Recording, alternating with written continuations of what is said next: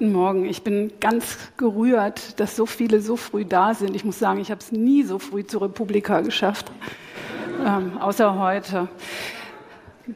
Ich wollte mal kurz fragen, auch wenn es schwer ist zu sehen, wer von Ihnen, von euch liest oder beschäftigt sich regelmäßig mit Science Fiction, damit ich so den. Okay, andersrum. Andersrum, wer nicht? Oh, oh. Okay, das heißt, ähm, ich spreche heute, ich spreche zur Gemeinde. Ähm, ich muss mich leider, weil mein, mein linkes Auge sieht nicht so, oh, shit, ich sehe leider sehr schlecht. Okay, ich versuche mich hier zu, da noch. Oh Gott. Okay, ihr sagt mir, was auf der Folie drauf ist. Gut, ich habe, äh, als die Republika ausgerufen hat, äh, Science Fiction ist Thema, habe ich gesagt, na Gott sei Dank, endlich, weil ich habe eine eigene lange Geschichte mit Science Fiction, die erzähle ich hier auch noch. Und dann habe ich ja so angefangen, diesen, diesen Titel zu entwerfen, habe dann ewig lang nichts gemacht und dann habe ich irgendwann Panik gekriegt und dann habe ich überlegt, ist es denn so klug und stimmt es dann noch? Und dann habe ich erstmal versucht, theoretisch zu werden. Dann habe ich gedacht, ihr Leute, ihr kennt es ja alle und ihr hier auf der Republika sind ja auch so kreative, engagierte Leute, da predige ich doch keine Moral. Jetzt muss ich mich irgendwie hier hinstellen, weil es blendet. Und dann habe ich irgendwie alles reingeschrieben, habe ich wieder alles rausgeworfen und am Ende ist es ein doch sehr persönlicher Vortrag geworden. Äh, ich möchte euch auch bitten, den als solchen zu begreifen. Ich freue mich, wenn wir nachher sprechen und uns austauschen. Ich kann hier keine, ähm, ich kann keine wissenschaftliche Abhandlung, ich gebe auch keine theoretische Einordnung. Alles, was ich mache, ist ähm, meinen persönlichen Draufblick auf Science Fiction zu erzählen. Ähm, weil ihr ja alle Science Fiction kennt, ihr habt wahrscheinlich alle eure eigenen Gründe, warum ihr das lest oder schaut oder selber spielt. Ähm, brauche ich euch auch gar nicht sagen, was mit euch heute passieren würde. Mein Wunsch wäre, wenn am Ende alle ein bisschen mehr ähm, in der Gesellschaft dafür kämpfen würden, dass es mehr Sci-Fi gibt, dass es mehr äh, Stellen und Bewusstsein und mehr Spaß am Sci-Fi gibt und ähm, dass andere auch lernen, ihr Hirn freier zu machen. So, ich sage noch dazu, ich komme von der Frankfurter Buchmesse. Das ähm, hat nichts, also der, die, die, kausale Verknüpfung stimmt jetzt nicht ganz, aber ähm, ich beschäftige mich vor allem mit Literatur. Ich schaue zwar auch jede Menge Filme an und spiele auch hier äh, oder dort mal ein Spiel, aber mein, mein Draufblick heute ist vor allem ein literarischer. So, ähm, bei mir fing Science Fiction an vor ungefähr 20 Jahren, 25 Jahren. Ich hatte eine Freundin, die wiederum hatte einen Freund, der hat meinem Mann ein Buch geschenkt, das hieß damals Ein irrer Orbit von äh, John Brunner und ich habe das eigentlich mal nur so aus einer Not herausgelegen und gelesen und hat es mich total gepackt. Das sind jetzt die Bücher, die ich jetzt erstmal so aus dem einen Regal zusammengesammelt habe und um sie einfach mal zu zeigen, habe festgestellt, da fehlen 20, weil ich die verliehen habe und dann gibt es noch einen weiteren Stapel mit 20, den ich noch nicht gelesen habe. Es ist, ich finde einfach dieses Bild so wahnsinnig schön.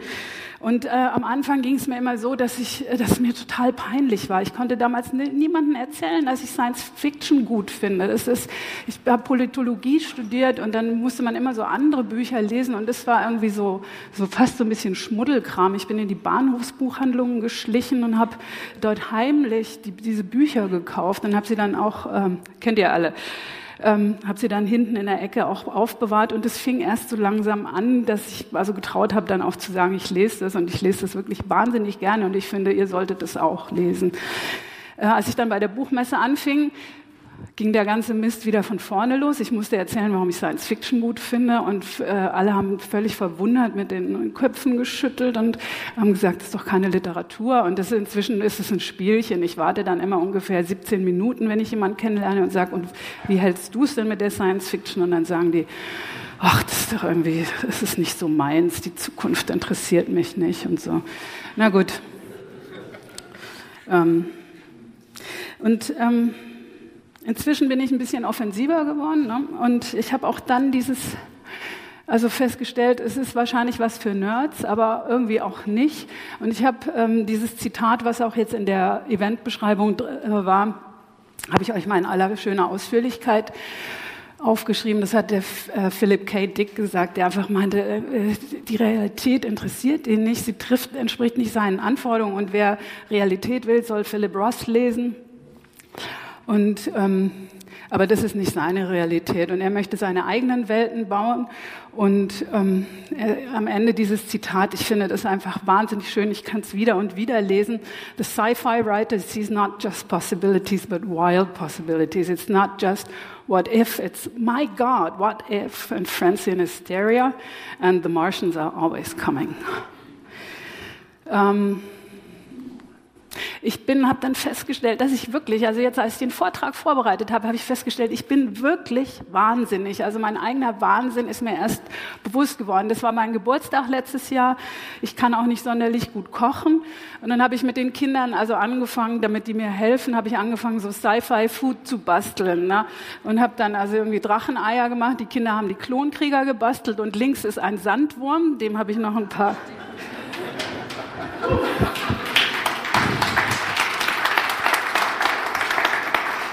Dem habe ich noch ein paar Mandeln ins Maul gestopft.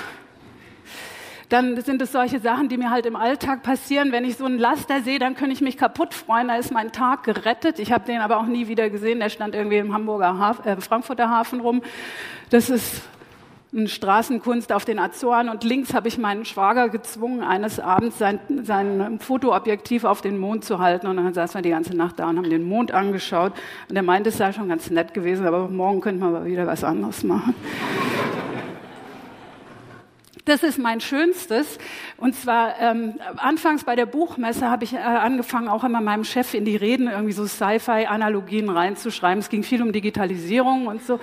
Und dann haben die Journalisten gesagt, ähm, dass der Chef von der Buchmesse über Sci-Fi spricht, das sei ein bisschen langweilig. Und dann bin ich subtiler geworden. Letztes Jahr haben wir zusammen mit dem äh, Künstler Olafur Eliasson, der hat so ein Projekt, das heißt Moon Project, die haben so einen digitalen Mond ins Netz gestellt und jeder darf da einen Pixel beschreiben mit whatever he wants. Und ähm, dann haben wir also diese Hintergründe haben wir dann so ein bisschen gemorpht, weil sie, damit sie auf die Bühne passten. Und ich habe meinem Chef heimlich eine 42 noch dahin getan. Es ist auch niemand aufgefallen. Wir haben halt auch keiner drüber gesprochen, aber ich habe mich total gefreut. Und, ähm, und äh, das habe ich dann auch. Wir haben dann immer so eine Eingangssequenz. Geht? Also einmal da auf den YouTube-Link klicken. Wir haben dann auch so eine Eingangssequenz und dann habe ich der Künstlerin, und das ist eine der wenigen Frauen, die äh, auch Sci-Fi gut findet, die ich kenne, habe ich gesagt, mach mal eine andere Musik als immer dieses klassische Zeug. Ne? Und dann... Ähm, wer hat's erkannt? Ja, Blade Runner, Vangelis ist es. Ne? Und auch dort, wir haben Millionen, das ganze Feuilleton sitzt dort, Millionen Leute, ähm, Millionen Leute gucken zu und ich habe so einen kleinen, so einen kleinen Hack da reingemacht. So. Und ähm, ja, es geht noch leider weiter.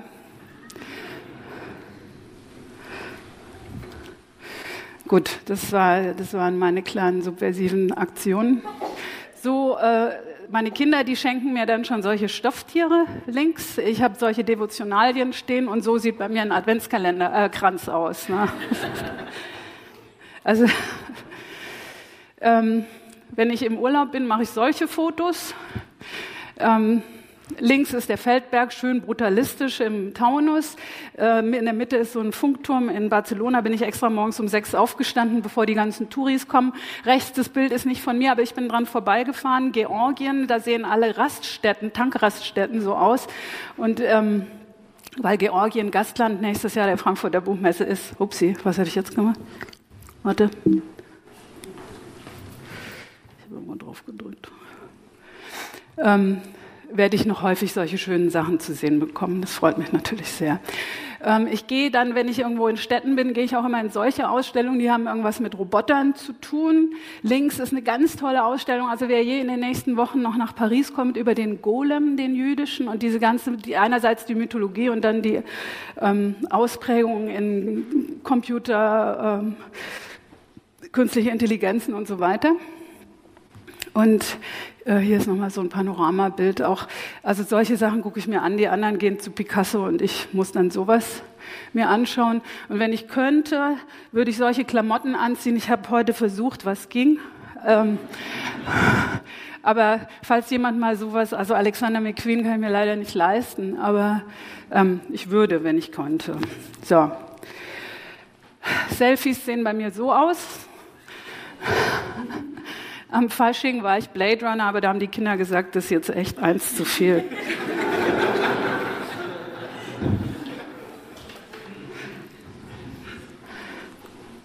Okay, ich ähm, habe jetzt, ich, ich weiß nicht, warum Advanced stand. Ich freue mich natürlich, dass jetzt so viele Advanced äh, People hier sind.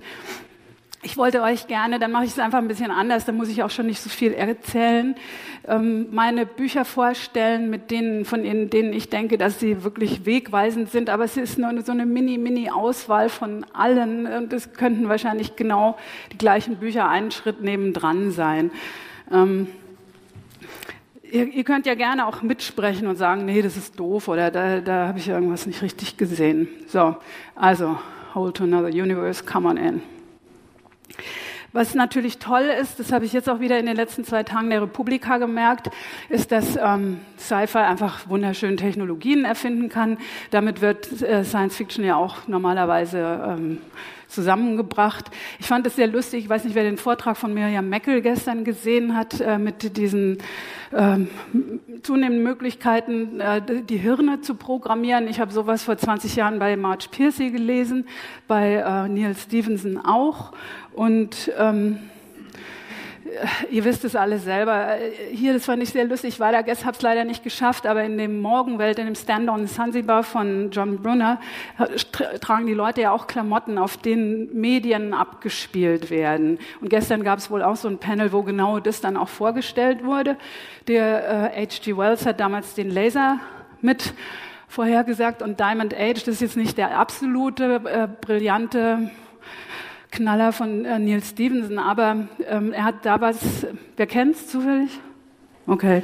Ähm, er hat damals ja so in, in, diesem Buch so ein Device 1991 oder so entwickelt, wo ein kleines Mädchen ein, ein gestohlenes Device übereignet bekommt und dieses Mädchen ist aus der Unterschicht und hatte eigentlich nie eine Chance auf Bildung und weil ihr Bruder dieses Gerät klaut, äh, das und dieses Gerät ist stellt sich maximal auf seine Benutzerin ein und ähm, lernt mit ihr und macht, äh, ent, ent, äh, hüllt so praktisch das komplette Potenzial dieses Mädchens.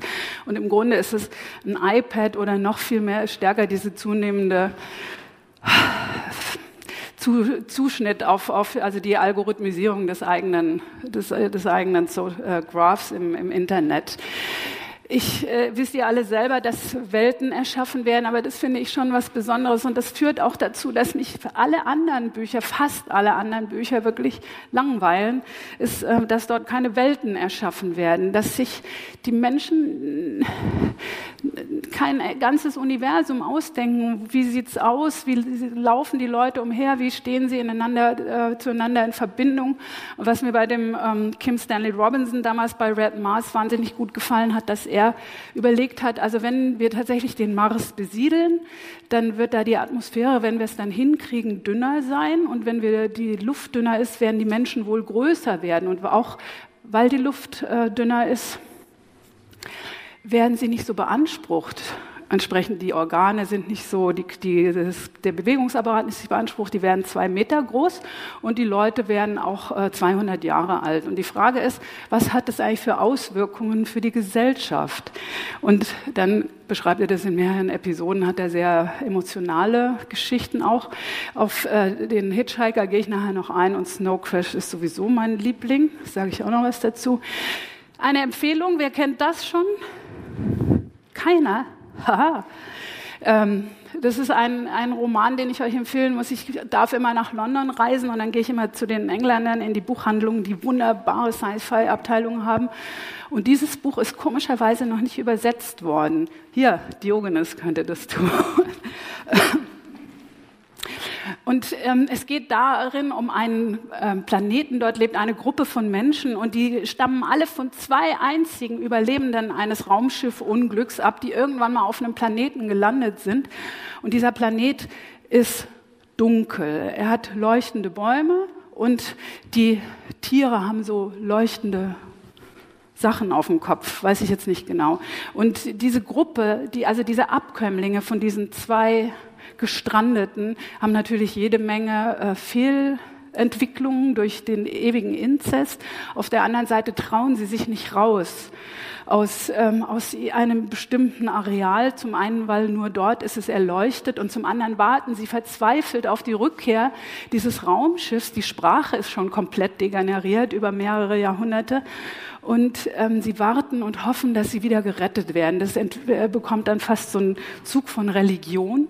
Und, in, und aber sie haben immer weniger zu essen, weil die Nahrung dort ausgeht. Und es gibt zwei junge Leute, die sagen, wir müssen jetzt äh, das Unmögliche wagen, das Undenkbare, und wir müssen dieses Areal verlassen, über die Berge rübergehen, wo totale Finsternis herrscht, eben Dark Eden und dann, wir müssen schauen, was dahinter ist. Und sie fangen an, diese Tiere zu zähmen und mit denen zu reiten. Und das sind ihre einzigen Leuchtquellen. Und natürlich kommt es zu Krieg und Auseinandersetzung und so weiter. Also da gibt es inzwischen einen zweiten Band, den habe ich noch nicht gelesen. Aber dieses Buch ist der Kracher, kann man auch schnell weglesen. So, ähm, lustig ist Sci-Fi auch. Ich weiß nicht, wer das weiß. Ich, ich kann mich immer weglachen und auch das ist was, was ich in anderen Büchern, klar, es gibt schon viele witzige Bücher, aber ähm,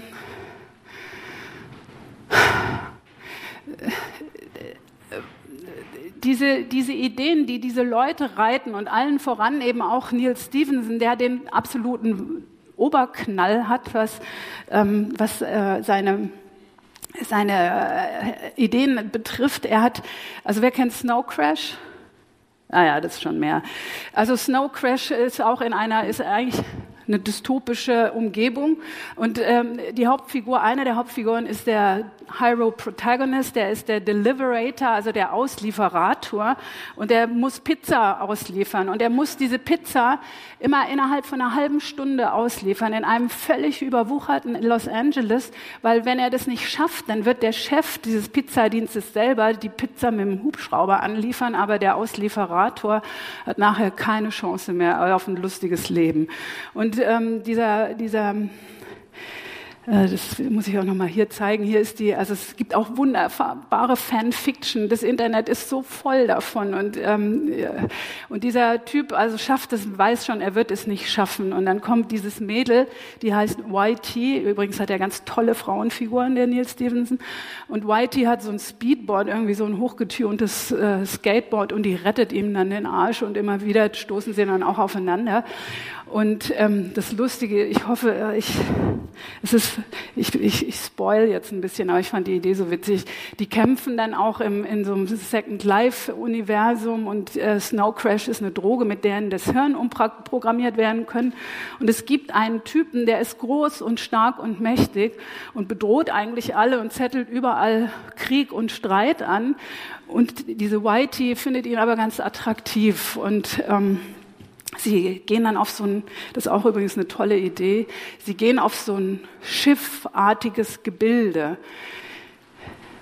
In dieser Welt ist es auch so, auch wieder eine schöne Vorhersage, dass irre viele Flüchtlinge in die USA rein wollen und die USA irgendwann die Grenzen zumachen. Und weil die alle übers Meer kommen, fangen die irgendwann an, ihre Schiffe aneinander zu binden. Und diese Schiffe bilden dann irgendwann ein riesiges Imperium draußen im Meer. Das ist dann ein eigener Kosmos, unterteilt auch nach Nationen.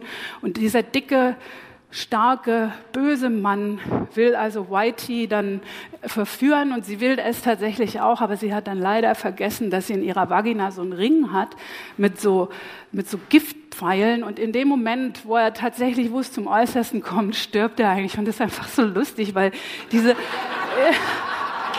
diese irre aufgebaute Spannung und Stimmung ist von einer Sekunde auf die andere, weil die Frau einfach vergessen hat, ihren Apparat auszumachen. So. Die kennt ihr sicher alle auch, hier diese Wool Series und so weiter. Die, ich muss mal gucken, wie wo weit bin ich denn? Wie viele Minuten habe ich? 20. Okay, reicht. Das möchte ich euch noch vorstellen. Wer kennt dieses Buch, Paradise is Lost? Ah, sind schon weniger. Auch diese Idee finde ich von, von der philosophisch sehr interessant. Und zwar ist auch dort wieder die Erde nicht mehr bewohnbar. Wissenschaftler haben in fernen Galaxien einen Planeten entdeckt, der möglicherweise sich eignet für die Besiedlung durch die Menschen. Und sie bauen ein Raumschiff.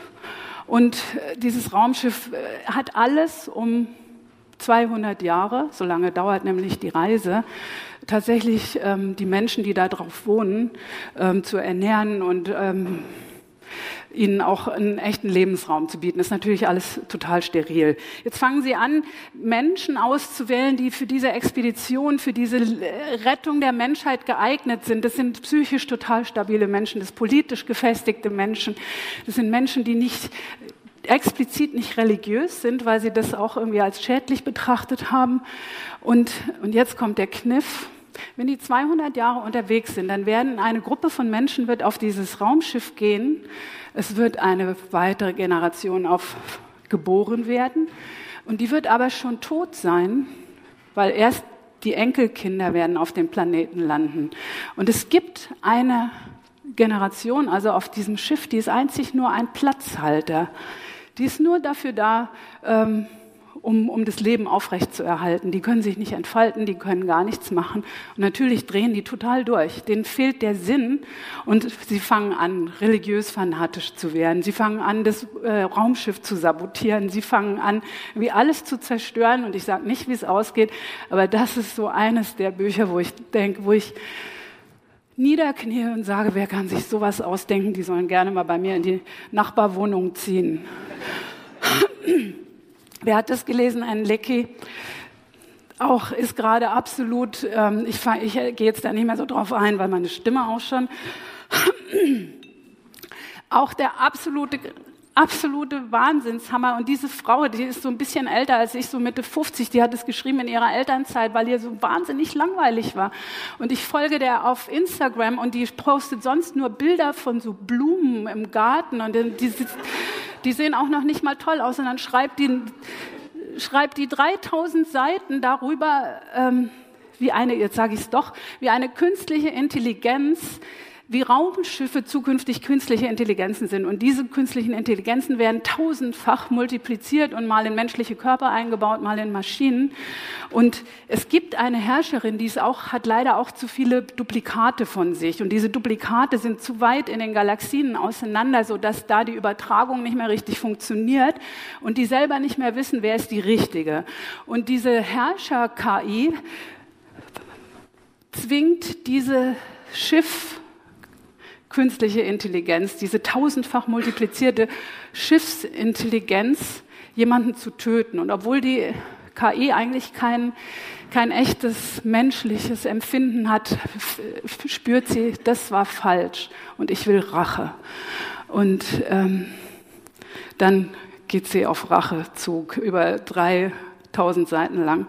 Und ähm, ich fange dann jedes Mal an zu weinen, wenn ich aus diesen Büchern raus muss und denke dann, oh, jetzt ist schon wieder vorbei.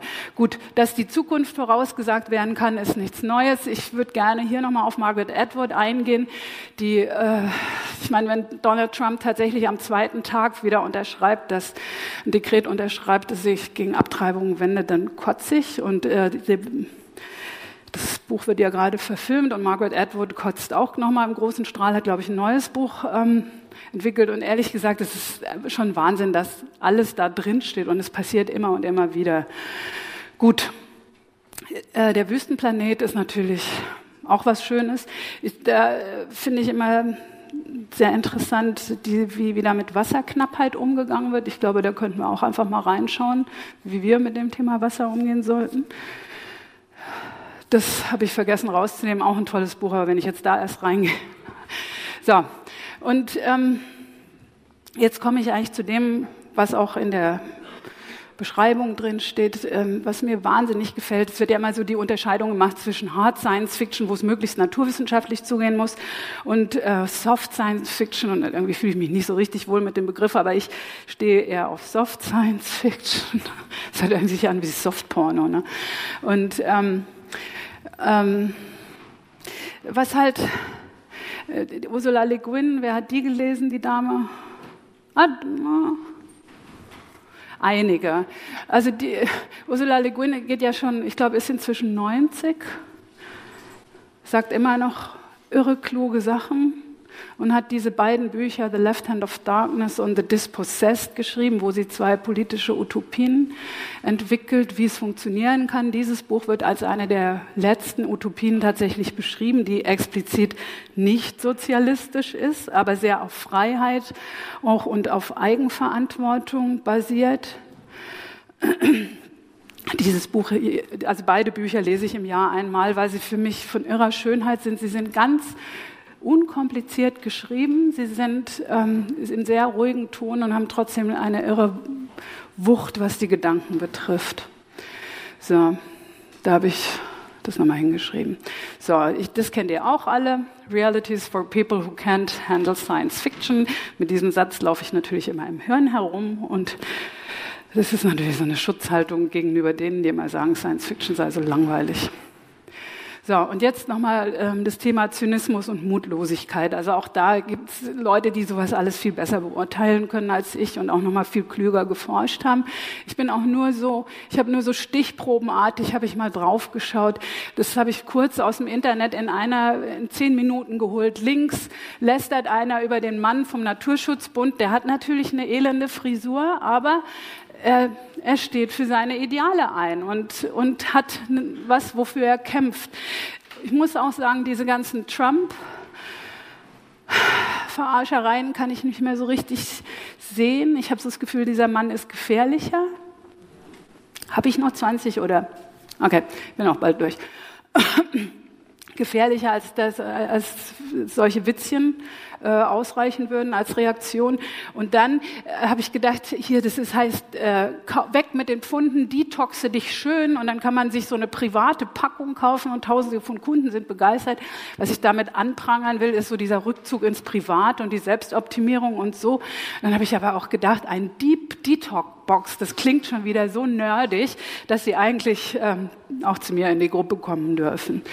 Ähm, ganz schlimm finde ich dann Menschen, Menschen, die so Angst schüren und, und die alles voller Angst und Misstrauen ähm, bewerten. Und am allerschlimmsten finde ich, dass wir jetzt wieder solche reißerischen Titel haben von der FAZ. Das finde ich erbärmlich, muss ich sagen. Ich habe äh, letztens mal ein Bild als vom Film, Filmplakat Jude Süß daneben. Ah, nee, die hatten noch so eine andere. Es sah sehr ähnlich aus. Und ich frage mich, was das soll. Also, wie auch da wurde schon viel geklagt. Ich habe so das Gefühl, Science Fiction ist eigentlich eine gute Haltung, um all diesen Missständen zu begegnen. Und das ist jetzt auch nicht sehr ernst gemeint, es soll sich bitte keiner angegriffen fühlen. Ich habe dann mal so eine Typologie angefangen. Wenn man da sagt, politisch einerseits, unpolitisch unten, uncool und cool rechts, dann habe ich hier so die Hippies, äh, die waren irgendwie sehr unpolitisch, aber so ganz lässig zu ihrer Zeit. Die Hipster sind in meinem Geschmack alle total uncool und unpolitisch sind sie auch. Ähm, dann, ich habe einfach das Wort genommen, auch darüber kann man streiten. Gutmenschen, das sind diejenigen, die eigentlich auch, also wie der Naturschutzbund Mensch, ähm, hier, das ist, ist, mir letztens auch mal aufgefallen, ich würde da gerne mal hin zum Burning Man Festival. Das ist natürlich toll, was die Leute machen. Die haben irre, äh, irre Ideen und Wahnsinnsbauten und irre Performances. Aber ich glaube, sie sind auch sehr unpolitisch. Und dann habe ich halt gedacht, okay, da oben das wäre so der Sci-Fi-Stance, wo ich mich befinden würde. Gut, so, jetzt zu euch. Ähm, auch das ist euch dann nicht fremd, wenn ihr, wenn ihr alle Science Fiction liest. Das, die einzige Möglichkeit herauszufinden, was unmöglich ist, wenn man an die Grenzen des Möglichen geht und dann schaut, ob es tatsächlich unmöglich ist, natürlich nicht. Und die Zukunft ist sowieso sehr verwirrend. Äh, das ist die das ist so ein bisschen äh, Sci-Fi für Anfänger. Das ist die Kloschlange vorgestern unten da drüben im Hauptgebäude und es war so ein Geraschel und ein Gemurmel. Wieder so lang hier und ähm, was man hier immer warten muss. Und da habe ich gedacht, das ist doch perfekt. Also wenn man hier Sci-Fi für Anfänger üben will, dann stellt man sich hin und dann denkt man sich einfach, fängt man an, die Frau sich wegzubeamen und später ist sie dann äh, ganz weg und sie ist im schwarzen Loch verschwunden. Und das ist einfach eine Möglichkeit, denke ich, das ist jetzt, wie gesagt, easy, sich das Leben einfach hübsch zu machen, dass man nicht anfängt zu mosern, sondern einfach mal überlegt, was geht. Ähm, es hat natürlich jetzt, wenn man die nächste Stufe erklimmen will, natürlich auch politische Auswirkungen, wie ich finde. Ähm, hier sagt Arthur C. Clarke, ähm, wenn Astronomie irgendwas kann, dann, dass, dass, man, äh, dass sie uns Demut lehrt und äh, ich sage auch, Leute, ihr seid, macht, macht nicht immer so einen Wind um euch. Wir sind so winzig kleine, noch nicht mal Sandkörner in einem riesigen Meer von Galaxien. Das schüttelt die Dinge häufig zurecht. Und auf der anderen Seite, und das liegt genau am anderen Seite des Spannungsfeldes, geht es immer um die Menschheit. Und ihr seid alle aufgerufen, auch die Menschheit zu retten, weil genau, es seid immerhin ihr. So, und ähm, das ist, eine, ist auch so eine, so eine, kleine Bildershow, ist auch wieder vom Burning Man. Detroit finde ich ganz witzig. Diese Stadt ist ja wohl komplett aufgegeben worden. Und jetzt kann man in Detroit auf einmal wieder sehen, dass Menschen, was sagst du? Ja, aus Autoparts wird Utopia. Ähm, und ich, ich, auch das würde ich gerne mal sehen, was da gerade passiert, weil ich glaube, da haben die Menschen einfach wieder komplett, da gibt es keine, keine Begrenzung mehr. Sämtliche Regeln von früher sind außer Kraft gesetzt. Jetzt kann da wieder was Neues entstehen. Ich zeige noch ein Beispiel aus meiner Lebenswelt, nicht weil ich so toll bin, sondern ähm, einfach auch nur, wo, wo ich, es hilft mir, in meinem Leben umzugehen. Da wohne ich. Es sieht total scheiße aus, im Regen natürlich besonders. Und, und da ist eine Schule und jeden Morgen fahren 3000 Eltern, äh, fahren da ihre Kinder zur Schule, weil die drei Minuten nicht laufen können.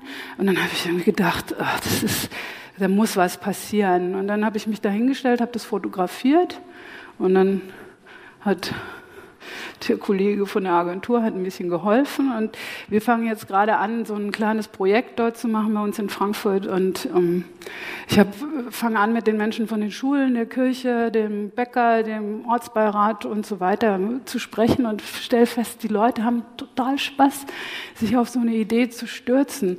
Und ich sage auch hier, das ist eine grobe Ahnung, wie es sein könnte, bitte überlegt mit. Und es läuft zwar echt in Trippelschritten, weil ich so wenig Zeit habe, aber es läuft. So, eine Sache noch. Ich habe mal geschaut im klassischen Feuilleton, ich weiß, ihr lest das alle gar nicht, aber ich habe mal versucht, Anne Leckie einzugeben und es sind null Such, null Treffer, null. Anne Leckie hat alle Sci-Fi-Preise gewonnen. Anne Leckie ist ein, ein Giga-Verkaufsseller, aber das Feuilleton der Frankfurter Buchmesse beschäftigt sich nicht damit. Äh, sie beschäftigen sich auch wenig mit Le Guin, die, ähm, die letzten Einträge sind von 2005 oder so, aber Sibylle Levitscharow, die alte Matrone der, der, des deutschen, der deutschen Literatur, Hochliteratur, die kommt 87 Mal vor. So auch noch was Lustiges. Das ist die Sci-Fi-Abteilung im Waterstones. Die geht übrigens gleich noch mal so weiter. Und das habe ich am Samstag fotografiert. Ist die Sci-Fi-Abteilung im Hugendubel in Frankfurt. Ähm, also da ist noch Platz nach oben. Meine Tochter kam letztens nach Hause und hat gesagt, sie machen Buchvorstellungen, aber sie dürfen nicht Sci-Fi und auch nicht Fantasy vorstellen, weil das dauert immer so lange, diese äh, zu erklären, was da los ist. Und dann habe ich mich auch erstmal hingelegt und habe geweint. Äh, und das muss ich auch noch mal tun. So, ähm, Sascha Lobo hat das gemacht, dann habe ich gedacht, was er kann, kann ich auch. Ich mache eine Liste. Neun Vorschläge, also klar, lest alle Sci-Fi, macht ihr sowieso schon. Die, die es nicht tun, müssen es umso mehr machen. Dann, es gibt irre viele Sci-Fi-Newsletter, die von super engagierten Menschen betrieben werden, die meiner Ansicht nach zu wenig Beachtung finden. Abonniert das, helft diesen Leuten, also diese Haltung noch weiterzubringen. Mischt Elternabende auf. Die Kinder brauchen Science Fiction. Guckt nachts in den Himmel macht euren Horizont groß und äh, morgens schaut, dass ihr das in die Welt übertragt. Ganz wichtig, sagt niemals Ja, aber, sondern immer nur Ja, Punkt und. Geht mit euren Menschen ins Gespräch. Ja, Komma und, und übrigens noch. Dann das ist mir noch so eingefallen, das ist so ein kleiner Punkt. Wir klagen immer über die fehlende Digitalisierung äh, in der Gesellschaft und auch in den Schulen und das finde ich auch richtig. Aber ich glaube, die, das, was Miriam Meckel gesagt hat, was machen wir mit dem Zeug, wie wollen wir damit umgehen, wie wollen wir leben? Das müssen wir klären. Beschwert euch in euren Buchhändlungen, beschwert euch beim Feuilleton und Live Sci-Fi in Style, das habe ich noch gefunden. Es wird meine nächste Abendgarderobe. Und das war's. Dankeschön.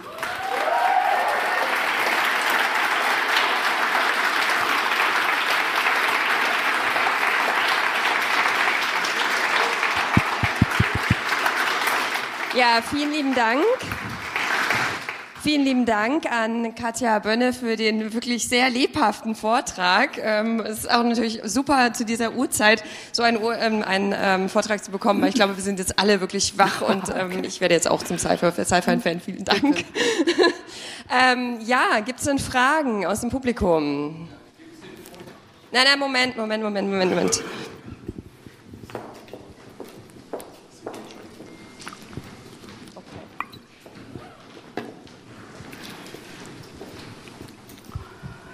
Ja, schönen guten Morgen. Vielen Dank für diesen erfrischenden Vortrag. Gerne. Äh, äh, eine große Freude, dass du Snow Crash äh, so äh, cool findest. Ähm, Gibt es diesen Vortrag noch irgendwo zum Nachlesen? Weil ich konnte jetzt nicht alles mitschreiben. An Buchempfehlungen und so.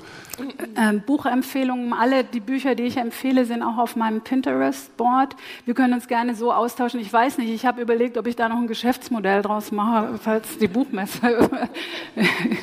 ähm, wir können uns gerne austauschen. Das ja, okay. ist jetzt, also die, die, die, Folien kannst du auch so sehen, ja, die Buchempfehlung, ja. Ja, prima. Gut, weitere? Ja. So, war das so. Morgen, ähm, ich kann ich irgendwie nicht. Ich gucke hier hin. Also, okay.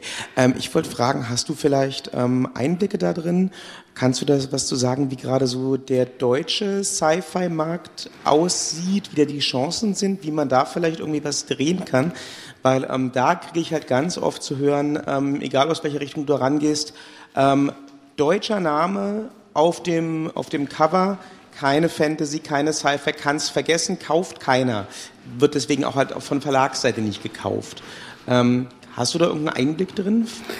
Ja, ich habe jetzt, ähm, ich habe mich gewundert, denn also früher war immer nur Heine und bisschen Bastei Lübbe, ähm, waren die deutschen äh, Dealer für, für den Stoff.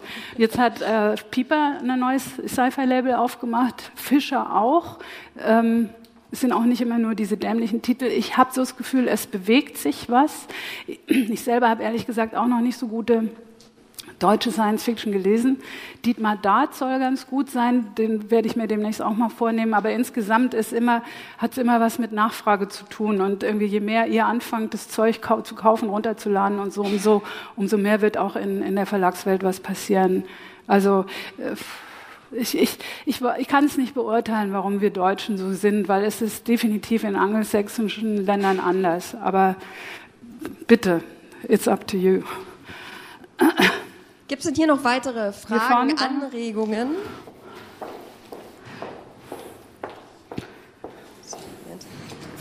Oder kannst du vielleicht aufstehen? Ich glaube, die Kamera will ich. Guten Morgen. Ähm, vielen Dank äh, sind doch mehr gekommen als geahnt. Ähm, du hast auch Spiele erwähnt. Welche Spiele würdest du ähm, empfehlen oder ja, äh, wo siehst du deine Haltung? Die du heute Bei den Spielen? Bei Spielen? Ich bin zu schlecht im Spielen. Also ich, ich, es geht nicht darum, ob du spielen kannst. Nein, nein. Nicht, aber wenn du Erfahrungen damit so. gemacht hast, wo siehst du äh, diese Dimensionen, die du jetzt in der Literatur so, gesehen okay. hast? Also ich, ich habe eine total ambivalente Haltung. Ich habe meine, sehe meine Kinder, wie sie komplett versinken und ich muss ihnen immer die Devices wegnehmen, damit sie irgendwie nochmal äh, frische Luft atmen. Auf der einen Seite, auf der anderen äh, sehe ich auch äh, einige, ich, ich kenne mich wie gesagt gerade im Spielbereich nicht so aus, ähm, tolle Weiterentwicklungen und würde sagen, ähm, wenn die gut gemacht sind, tragen sie genau dazu auch bei. Filme ebenso. So, dann gibt es noch eine Frage von mir. Vielen Dank erstmal für den tollen Vortrag. Wo, wo, wo? Ähm, hier, hallo. Ah, okay, sorry. Nicht schlimm. Ähm, du hattest es eben gerade schon angesprochen, dass Sci-Fi und auch Fantasy in den USA einfach ein viel besseres Standing haben. Ich setze mich damit auch schon länger auseinander und ich verstehe einfach nicht, warum. Warum wird es da zum Beispiel auch von der New York Times rezensiert? Warum ist das in Deutschland noch nicht der Fall? Was hast du da für Erklärungsmodelle, Vorschläge? Ich habe es ich versucht zu überlegen, aber es ist natürlich so ein kleiner privater Gedanke. Ich meine, wir Deutschen haben ja mit vielen Dingen echte Probleme, also so aus uns rauszugehen, Dinge zu entwickeln, zu erfinden. Wir sagen immer, wir sind total begeistert von Pippi Langstrumpf macht die Welt, wie sie dir gefällt und wehe, das Kind tanzt aus der Reihe. Also wenn ich jetzt meine Kinder und die Schulbildung sehe, ich muss sagen, damals bei mir war es echt besser. Also so diese Konformismus wieder, äh, auch, das merken wir auch, in Deutschland gibt es keine Start-ups und so weiter, also, oder keine echte tolle Start-up-Kultur. Das hängt für mich alles irgendwie zusammen. Ähm, an welcher Stelle uns das verboten wurde und ob der Deutsche einfach aus Lutheran Luther lutheranischer Sicht heraus so diszipliniert lebt und sich wenig Ideenspinnerei erlaubt. Vielleicht ist das eine Erklärung. Müsste man mal überlegen. Ähm, Max, hi. Ich, äh, hi. Was ich ganz spannend fand, war, dass es so eine Prognose gab für dieses Jahr. Äh, das kommt eher aus dem Games- und Filmbereich. Ähm, dass nachdem wir so eine Mainstreamisierung von Fantasy gehabt haben in den letzten Jahren, also was weiß ich, Harry Potter, äh, Herr der Ringe, ne? also dass das jetzt auf einmal alle gut finden und nicht nur noch die Nerds, was auch ein bisschen schade ist. Ähm, anyway, dass jetzt ja. dieses Jahr eben Science Fiction käme, ne? bei ja. so Sachen wie Arrival zum Beispiel, mhm. der Film, wird das überschwappen auf Bücher oder sind das so separate universes? Naja, also es ist grundsätzlich so, nicht nur bei Sci-Fi, dass ein Drittel aller Filme basieren auf einer Romanvorlage. Das heißt, die wühlen, also sämtliche Produzenten wühlen wie die wahnsinnigen Bücher durch. Und ich sehe jetzt tatsächlich auch sehr viel Sci-Fi. Da gestern am Potsdamer Platz war auch irgendwie so ein Filmfestival und so. Ähm, ich hoffe, dass es überschwappen wird. Ich hoffe aber, dass es nicht bei nur Dystopie und nur Star Wars bleibt. Ich habe übrigens einen lustigen Spruch gelesen, der hieß, ähm, Star Wars ist das Nickelback der Sci-Fi.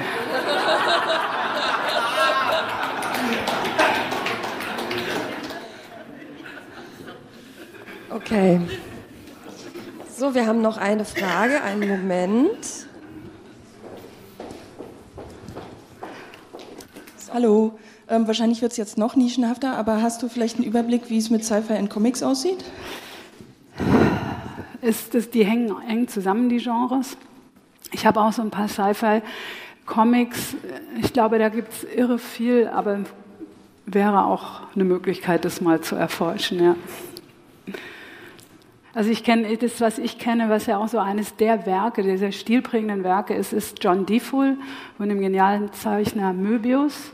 Das ist aber ein Belgier, Franzose aus den frühen 80ern und der ist gestorben vor ein paar Jahren.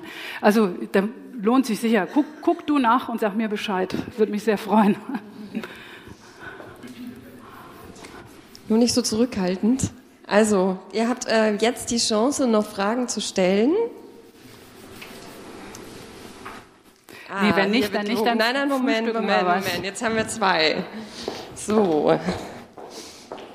Einen Moment. Ähm, kannst du vielleicht rauskommen? Das wäre super.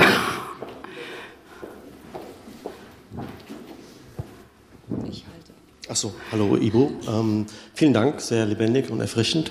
Eine ganz kurze Frage. Hast du eine Ahnung, ob es ähm, aus dem philosophischen Bereich oder Sozialwissenschaftler gibt, die diese Utopien vielleicht auch mal analysiert haben äh, und das versucht auf das Leben unterzubrechen, also wie du es auch schön dargelegt hast. Also jetzt sozusagen Sach, Sachbücher dazu. Nicht, dass ich wüsste. Nicht, dass ich wüsste. Also insgesamt ist auch in den letzten Jahren so, die, die Sozialwissenschaften haben wieder ein Comeback. Also nachdem so Anfang der 2010er alles nur digital war, kommen jetzt auch, das merken wir bei der Buchmesse, auch die Historiker, die Sozialpolitologen, auch die Wirtschaftswissenschaftler erleben gerade so eine riesige Blütezeit, weil man auch endlich mal verstehen will, warum passiert denn eigentlich der ganze Scheiß, der gerade passiert. Dass sie aber jetzt den Schritt schon vollzogen hätten, ähm, das ins Alltagsleben umzusetzen, habe ich nicht gesehen. Ich war gestern beim sehr spannenden Panel da ums Thema Grundeinkommen. Das ist ja was, denke ich, was auch sehr gut da reinpassen würde. Da sind wir noch so am Anfang, was sämtliche Theorien und Analysebildung betrifft. Da können wir noch eine Weile warten, glaube ich. Äh, ich dachte, ich äh, gebe kurz Hilfestellung, Comics und Sci-Fi. Ich würde mit, mit, Warren Ellis anfangen. Transmetropolitan ist äh, zehn Jahre alt und knallt derzeit rein, dass es weh tut, weil es einfach so präzise bestimmte Sachen vorweggreift. Ich glaube, das ist eine gute Möglichkeit. Mhm. Ähm, Trees ist ein aktuelles Ding, äh, ganz aktuelle äh, Comicserie von ihm, die auch Sci-Fi extrem gut aufgreift, viele Themen aufgreift, die gerade passieren. Einfach so als Tipp. Ähm, Ich habe eine Idee. Wir machen, ich mache eine Facebook-Gruppe auf und alle, nee, ernst gemeint, ich mache die auf und dann schmeißt jeder sein Zeug rein, weil ich wäre auch total interessiert. Also ja. wie gesagt, ich, ich leide darunter, dass ich mich kaum austauschen kann. Ich mache das.